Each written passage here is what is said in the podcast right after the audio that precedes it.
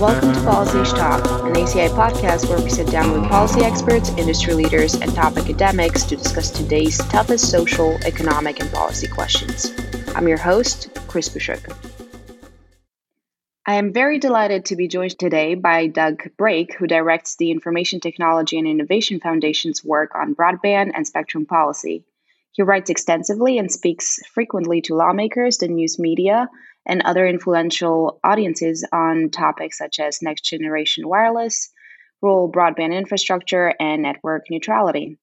Doug is a recognized broadband policy expert, having testified numerous times before Congress, state legislatures, and regulatory commissions, as well as serving on the FCC's Broadband Deployment Advisory Group.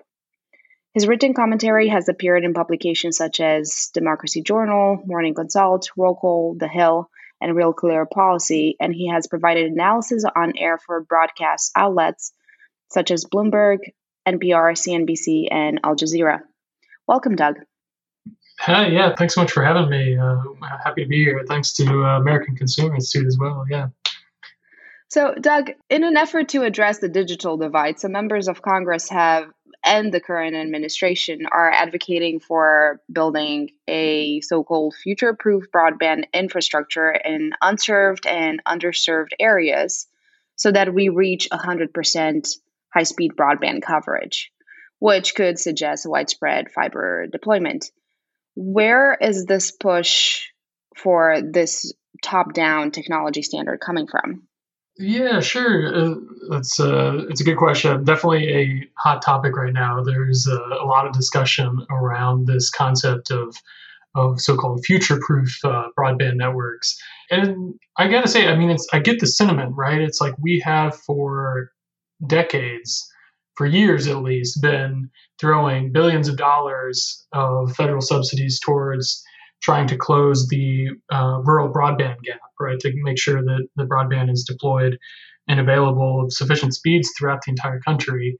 Um, and it makes sense. It's like I think there's a real opportunity to be able to invest a significant amount of money to get this problem, you know, more or less solved. Um, if you structure it right and get money out there, such that you know we can try to transition away from uh, the current mechanism of support that sees you know money doled out year after year, and instead just you know build a you know decent network, get this done, and then we can you know hopefully uh, you know check that box. And so I understand the goal that it's like we want something that you know sees this uh, problem uh, you know done with, but at the same time I, I do worry uh, there are a couple different ways in which people are thinking about future-proof networks that that could see you know either uh, a type of build out that's problematic for competition through most of the country or actually sees an exorbitant amount of money spent to connect a relatively relatively fewer number of households if that makes sense. It's not clear that everyone has exactly the same thing in mind when they talk about future proof networks there are a couple different um, you know standards that people talk about. There's the speed component. People say you know 100 megabits per second or gigabit per second of speed. And then there's this idea of symmetry, of network symmetry, that it has the same upload and download speed.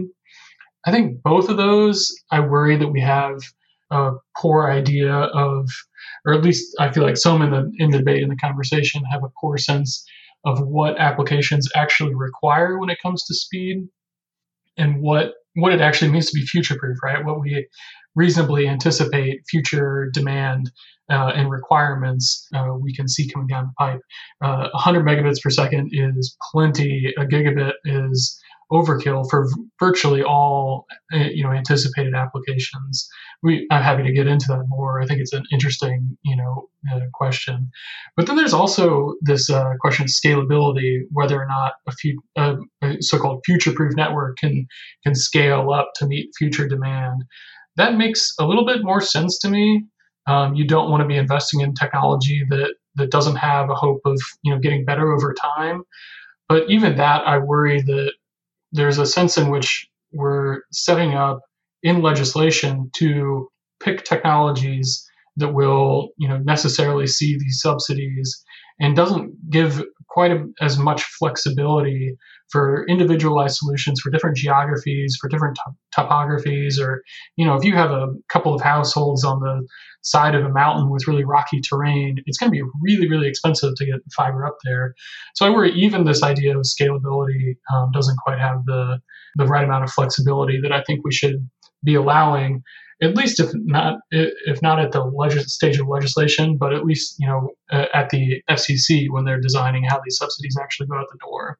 So so uh, these definitions are important for a couple different reasons. I do worry that um, it's like I get the sentiment and why we want future-proof networks, but uh, depending on how that you know idea gets implemented, I think it could be really problematic. Doug, I'm glad you brought the issue of scalability so, in terms of investment and deployment, what will it take to get fiber to every home across the country? I mean, is it financially feasible and how long would it take? Yeah, it, it might be worth, I don't know, at least really briefly stepping back and it's like uh, talking about the, some of the different access technologies that we have to provide broadband, right? It's like right now we have a system in the United States of what we call intermodal competition, where we generally have competition between different types of networks, different types of access technology, that we call it. One is the, the cable network, right? This is um, enjoys a great deal of market success because it's uh, pretty high performance broadband. Um, but this is the network that was originally deployed to provide cable television service. Um, that's available to you know d- you know depending on the estimates like 85 90 percent of the country in terms of population. We have much broader deployment of what is the networks that were originally built for telephone service, right? And so, in many areas, at least in dense kind of urban and suburban areas, uh, these networks have been upgraded to fiber. But in a lot of rural areas, uh, they still it still is the sort of the copper twisted pair uh, that was used to provide telephone service. Um, it's very widely deployed, but it doesn't have very great performance, especially over longer distances.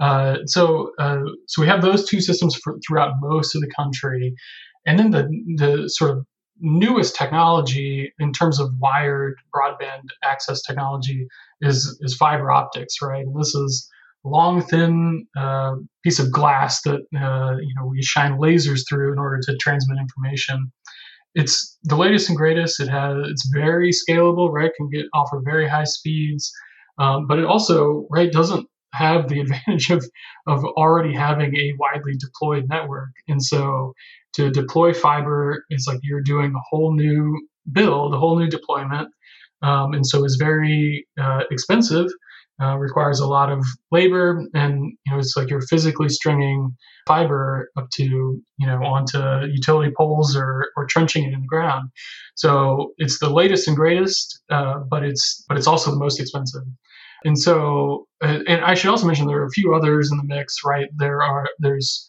fixed wireless broadband that is very flexible um, for the last couple hundred couple thousand feet um, you have essentially a fiber that gets you pretty close, and then you can do uh, wireless uh, to the you know the last few hundred feet to individual homes.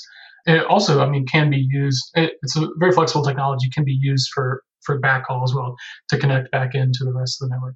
Anyways, we have all these different technologies, and they have different trade-offs, right? It's like fiber is very high performing, but it's also very expensive to deploy fixed wireless is extremely flexible, can be very cost effective because you don't have to, you know, trench or physically string a wire for the, you know, the the individual tendrils of the very end of the network, which is where so much of the cost is. And so you can see real cost savings by having flexibility in different different types of of networks, right? And so, getting back to getting back to your question, uh, the this question of what it will take to get fiber to every home in the country right? That would be extremely expensive, you know, especially if we're talking about not just what is already served, at least by like a cable network. If we're talking about overbuilding all of cable to ensure that everyone in the country has fiber, which some people do advocate, um, it would be, you know, several hundreds of billions of dollars a, a, multiple of of what the current Biden proposal is. It's uh, I, I, think financially not very feasible. If we're just talking about uh, getting the you know remaining customers that don't have you know that that are legitimately unserved by broadband, right? Don't even have 25 megabits per second. That's more reasonable. That's around some estimates have put it around 80 billion dollars. At the same time, I think it's important to note when it comes to cost, the the costs of connecting right? The the very most high cost areas. And so picture you know uh, a house on you know a remote house on top of a mountain where it's you know hard to get to but also the terrain's really tough to get over. It, it's like those last percentage or two is where the costs really explode exponentially right? You go down in density and have challenging terrain and your costs take off like crazy. And so I get it that it's very politically appealing to say we're connecting all of the country 100% with the latest and greatest broadband. But, you know, if you want to, you know, do it in a cost effective way and you can get 98, 99% of the country connected to really dang good broadband not maybe not the very best that's available but but darn good and you know capable of of you know providing access to you know all of the the same sort of functionalities eh, you can do that in a way that's you know i don't know a tenth uh, of the cost of of something that is on the very high end of overbuilding the entire country with with fiber so it really really depends on on if we want to do 98 99% and how flexible we are with the different types of access technology. Right. And I mean, is this even something that consumers would want? I mean, I feel like we're putting so much emphasis on fiber and not talking about wireless when a lot of people are just using wireless. I mean, it just sounds a bit off to me. I mean, when and how did the wire become such such a critical factor in this? It's, um, it's true. Yeah. I mean, I do think we get kind of fixated on it's like this is the latest technology that performs the best, uh, this being fiber, um, and people get kind of uh, you know very eager to see that deployed as widely as possible. Um, and it's I mean it's reasonable to like want the best for our country, you know, but, but at the same time it's like uh, there I think are other factors that are worth considering, and especially when uh, it's like when there are such significant economic trade-offs and assuming that we're not dealing with infinite amount of money any amount that we can save on deploying infrastructure can be repurposed to other other projects. Uh, even within broadband can re- be repurposed to, to efforts to see wider broadband adoption to subsidize broadband to ensure that it's affordable for all americans and would be more effective in getting more people online. So i totally agree that, that we need to be you know, thinking about wireless, fixed wireless, even satellite, I think for those last most expensive areas to serve um, is a really reasonable solution. And you're right, it, when you actually look at what applications require, um, it's these ideas that we're going to need a symmetrical gigabit just is not grounded in the reality of what we anticipate applications to require. And this, it, it gets a little bit, I don't know, I can see how this is not a you know very politically friendly messaging.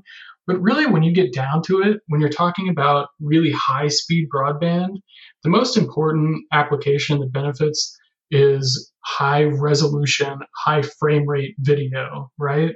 The the demand we've had for for broadband speeds has very closely tracked the availability of streaming video.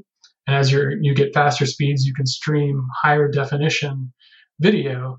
And so when you get down to it, right, the 25 megabits per second, the standard that we have today as as basic broadband, that can very easily accommodate you know uh, simultaneous streams of high definition video.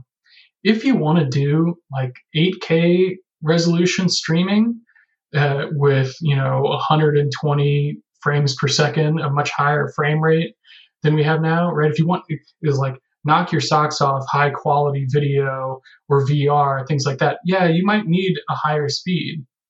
But when we're talking about the difference between what fiber provides and what fixed wireless can provide, really when you get down to it, it's not about enabling new applications. It's about enabling higher resolution video, higher resolution VR. And so you get, you know, modestly better entertainment, but we're really kind of approaching the point at which, you know, we're getting high enough video resolution, uh, reaching the point where, you know, humans can't really perceive the difference. And so there's a point at which this is going to plateau, right? It's like we might see real advances in, in speed demand from things like holograms or like 360 video increases it a fair bit. But again, it's not about unlocking new applications by higher speeds. It's about in unlocking higher quality, higher resolution, higher frame rates. And so it's better entertainment, but it doesn't change what you're what you're able to do, what you're capable of. And so I think it's at least worth having that conversation about what this really means and is it worth the you know hundred you know hundred billion dollars or fifty billion dollars like how much is it worth it to people to ensure that that um, that everyone across the country is able to stream you know not just high definition not just dvd quality but like 4 4k 8k you know really high quality entertainment. And so I, I think it's at least worth having that conversation and being you know transparent and clear about what this debate really comes down to. So if we go back for a second to the goal of bridging uh, the digital divide and achieving digital equity. So if the goal is to getting more people connected how is this approach useful or not in achieving that goal? I mean is anyone going to be left behind and who who are those people? I mean especially when you're talking about both the unserved and uh, underserved com- communities? Yeah, no, it's, it's a it's a good question.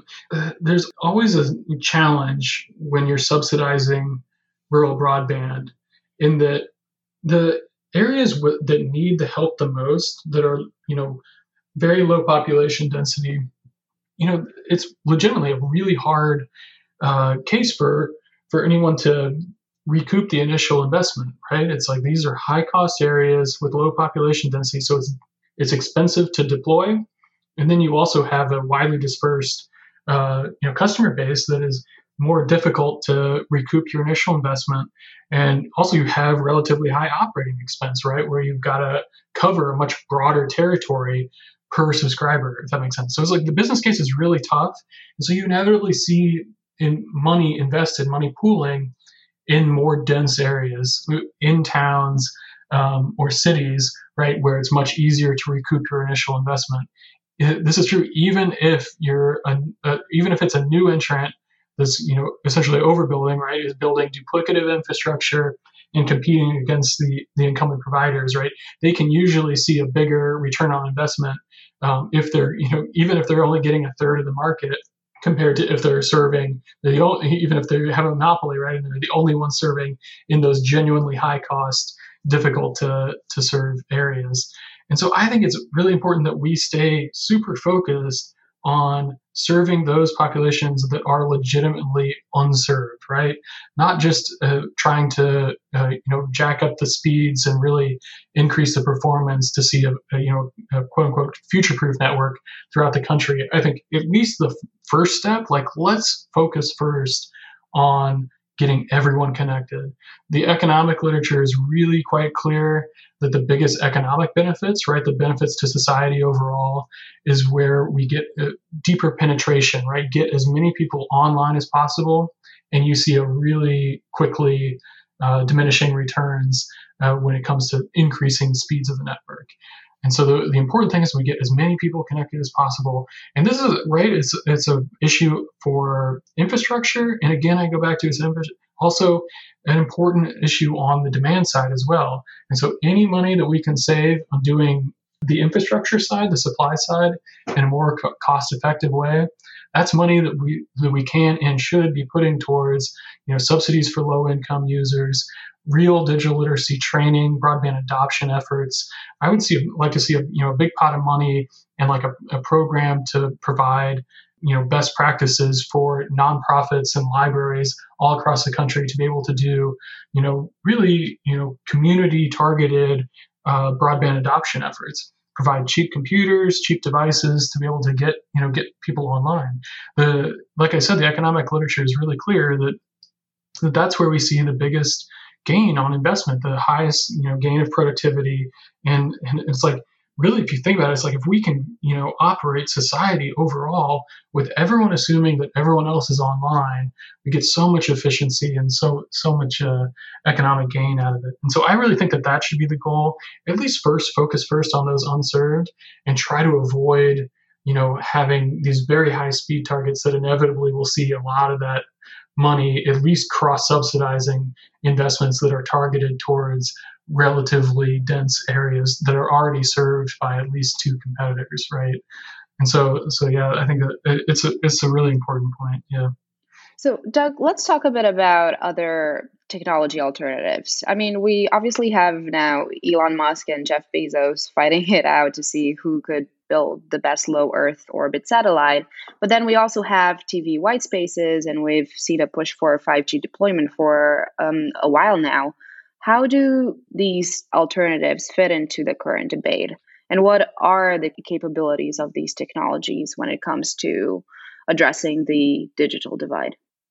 I think you know again, great question, uh, and this this is exactly I think what this debate around you know quote unquote future proof technologies comes down to right is do we want this subsidy program as part of a potential infrastructure package to be open to all technologies that have different trade-offs, right? That have different levels of performance, different you know cost benefits, and also um, you know di- just wildly different architectures, right? When you talk about talk about satellite service, um, and so so I absolutely think that the the digital divide, particularly when it comes to infrastructure, is a difficult enough problem getting broadband out to everyone that we should have all the tools available to providers to be able to to meet this challenge. Right? We don't want to be taking tools off um, and potential technologies off the table, um, and you know really picking a single technology to try to blanket the country with, no matter the cost. Right? I think that's really the wrong approach. Um, and so, yeah, you're you're right. We have a couple of different um, important uh, alternative technologies. Uh, as you mentioned, low Earth orbit satellites, right? These are getting a lot of excitement right now. You know, like the like the name sounds like, they offer they, they put satellites into orbit at a closer to the Earth, a lower orbit than the traditional um, uh, orbit where uh, broadband was, uh, where satellite broadband service used to be. I mean, and still is, but but they which provides a lower latency, right? The signal doesn't have to travel as far up to the satellite, back down to Earth to the server you're trying to get to, to you know Facebook or Netflix or whatever, and then back up. Right? It doesn't have to go as far, so there's not as long of a delay. Um, so it can offer much higher performing broadband than satellite traditionally could. So there's a lot of excitement about those technologies. I think it's a you know still a kind of an interesting question how successful they'll they'll be and how well they'll be able to scale up and meet um, you know what level of demand they'll be able to meet at what sort of performance. And so I think it's it's still kind of an open question, but I think there's enough excitement around them and enough promise with some of the early trials that they've done that I think it absolutely makes sense to have that sort of satellite technology on the table, at least for the you know the most expensive couple of percent to, to serve, right? Um, you mentioned TV white spaces. This is this is one of a couple of different uh, fixed wireless technologies. Um, TV white spaces, I think, tremendous opportunity. It, uh, it, it's it's a, it sounds like kind of a funny name, but but what it is, right, is the the we call them white spaces, the spectrum, the the airwaves that are available in between television channels where there's not a broadcast uh, television station broadcasting. And so when you think about it, this is especially abundant in rural areas, right? Where you have fewer cities, you have fewer broadcasters, and there's a lot more of this spectrum available. And so we have, you know, prime long distance spectrum that can be used towards uh, towards providing broadband um, in rural areas.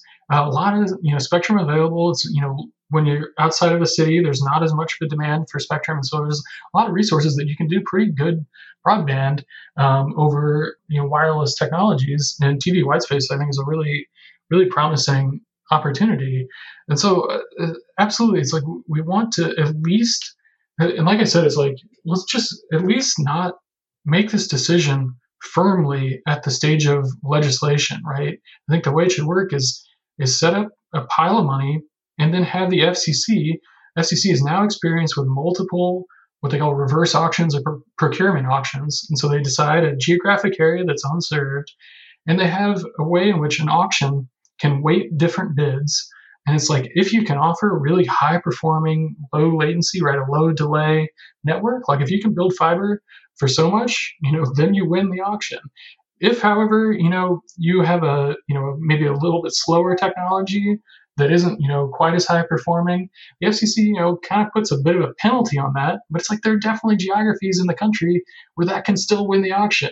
And so I would rather see those sorts of decisions made by the expert staff at the FCC who can you know decide can look at the economics see how expensive these different technologies are and how valuable you know we really think that the different different performance criteria how valuable that's going to be to consumers you know 10 20 years down the road and then weight those bids accordingly. Uh, in the in the last auction, we saw very high um, speed networks win the auction. At the same time, uh, there there are some legitimate challenges with the last auction, the Rural Digital Opportunities Fund, but nothing that we can't fix, right? I think it requires a little bit more technocratic, um, you know, screening of applications up front.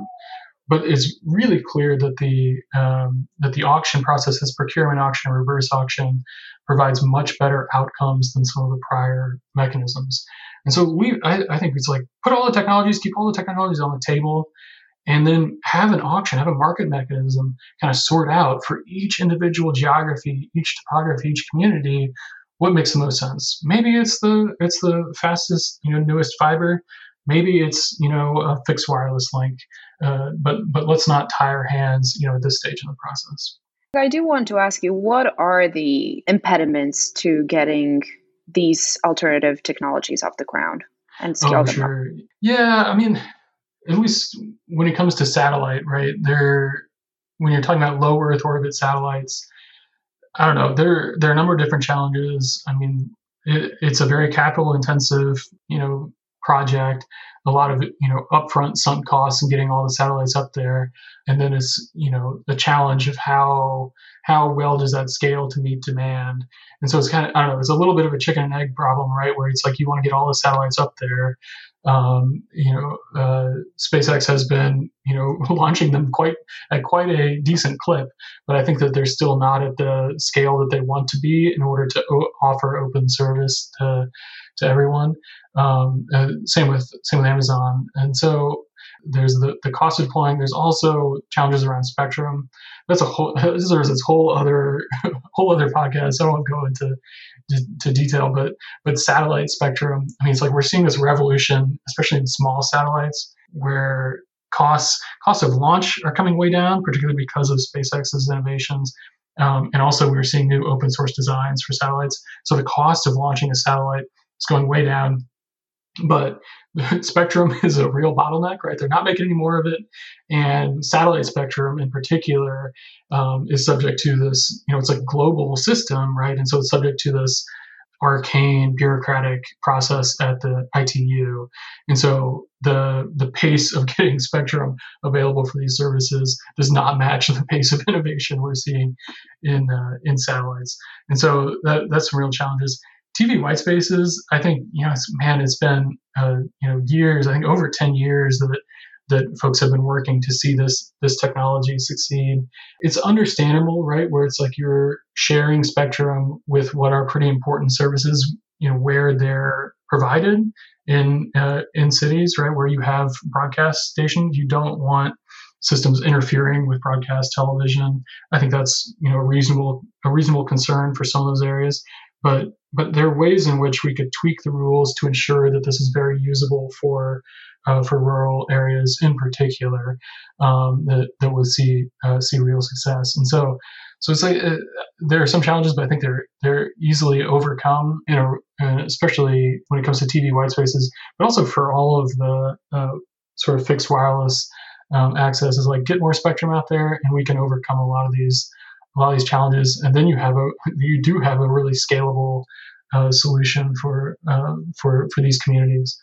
One last thing, and uh, you've already alluded to this, but if we don't want technology and speeds dictated by the government, what should Congress and the administration prioritize instead at the moment?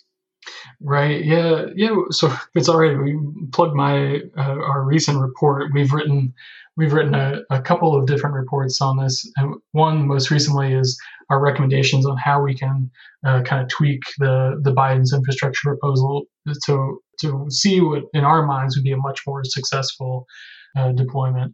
But yeah, I think what the main change, right, is to stay focused on getting as much of the country connected in a cost effective manner and then take what's left of that money and put it towards demand side programs like i said you know broadband adoption digital literacy programs and subsidies to make sure that everyone can afford broadband who wants it and so that that's i think I think is should be the real goal, right? Instead of this talk about you know ensuring future-proof networks for 100% of the of the country, right? That like by definition, right? I can see the appeal, right? That sounds really good, but if we you know set those terms, set our, our standards very high for what counts as supposedly future-proof, um, and then define you know 100% of the country, it's like that's going to be extremely expensive and it's unlikely that we are able to get that large an amount of funding through Congress and have some left over for the demand side, right, for digital literacy, broadband adoption, and,